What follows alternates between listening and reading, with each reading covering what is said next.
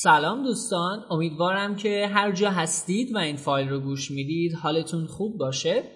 در ادامه سلسله سوالات هفتگیمون این هفته می‌خوام راجع به این سوال با هم صحبت کنیم.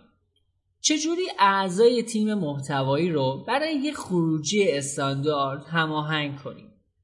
اگه که تجربه کار توی یک تیم محتوایی رو داشته باشید احتمالا متوجه شدید که آدم ها با درک و سطح توانایی متفاوتی نسبت به محتوا کنار همدیگه جمع میشن.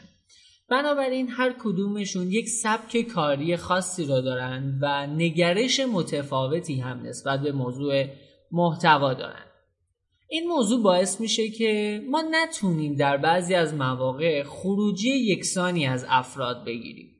برای که این مشکل رو ما حل بکنیم میایم و پروتکل می نویسیم پروتکل در واقع یک سری الزامات کاری ما هستند که توی اون مشخص می‌کنیم خروجی محتواییمون چه مواردی رو حتما باید داشته باشه. در واقع میشه اینجوری بهش نگاه کرد که پروتکل اون خط قرمزهای کاری ماست. اون چیزهایی که می‌خوایم حتما لحاظ بشه. خب این وسط خیلی مهمه.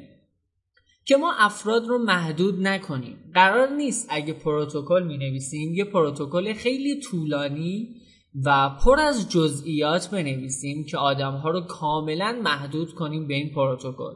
باید اجازه بدیم افراد با رعایت اون خط قرمزها و مواردی که ما می‌خوایم حتما رعایت بشن خلاقیت خودشون رو حفظ بکنن و بتونن با سبک کاری مطلوب خودشون توی اون تیمی که هستیم و تشکیل دادیم با هم کار کنیم.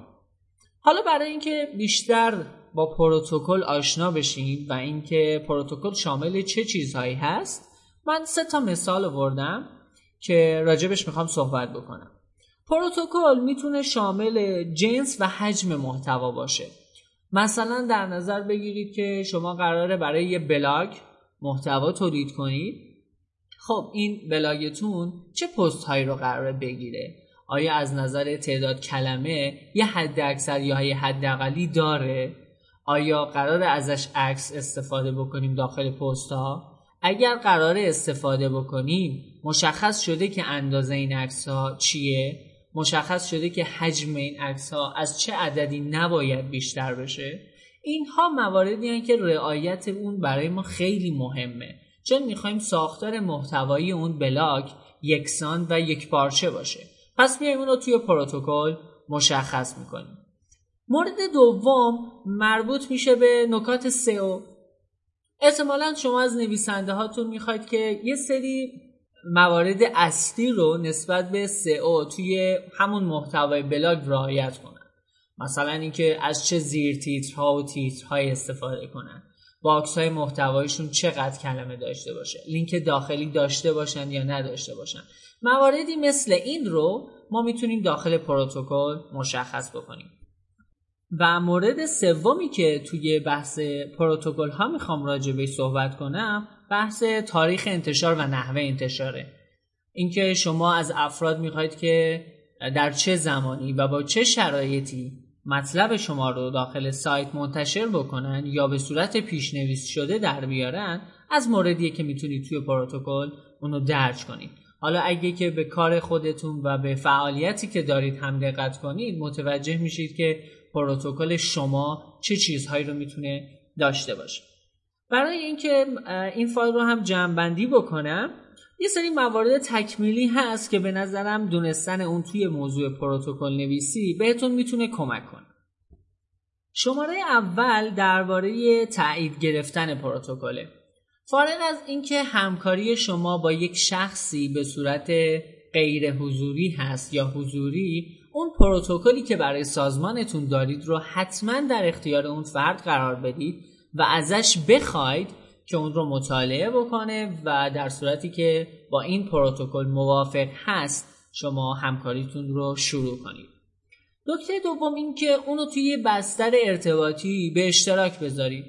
می‌تونید از یک سری ابزارهای مدیریت پروژه مثل Taskulu یا Trello استفاده بکنید یا یه سری ابزارهای دیگه ساده تر مثل Google Sheet Google Doc استفاده بکنید و پروتکلتون رو یک جایی شیر کنید که دسترسی اون برای آدم ها راحت باشه.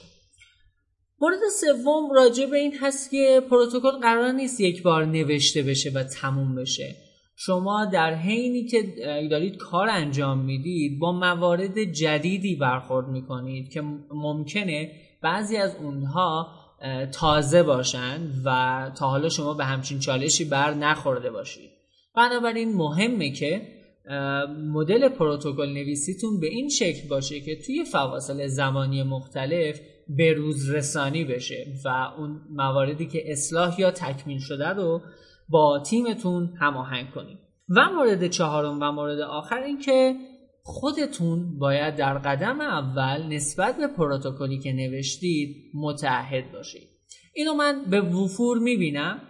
بعضی از مدیران مدیران محتوایی فکر می‌کنن که چون خودشون مدیر محتوا هستن لازم نیست که پروتکل رو جدی بگیرن یا لازم نیست که خیلی بخوان موارد موارد داخل اون پروتکل رو توی کارشون اجرا بکنن. اگه بخوام صادقانه بهتون بگم افرادی که توی یک تیم محتوایی کار می‌کنن یک نگاه گستردهشون نسبت به کار به مدیر محتواشونه. اگر توی یک مجموعه ای مدیر محتوا نسبت به رعایت پروتکلی که خودش نوشته آگاه نباشه این ذهنیت رو برای کارمند برای اون کارشناس محتوا به وجود میاره که این پروتکل خیلی مهم نیست و ما می‌تونیم بعضی وقتا رعایتش بکنیم یا اون رو نادیده بگیریم.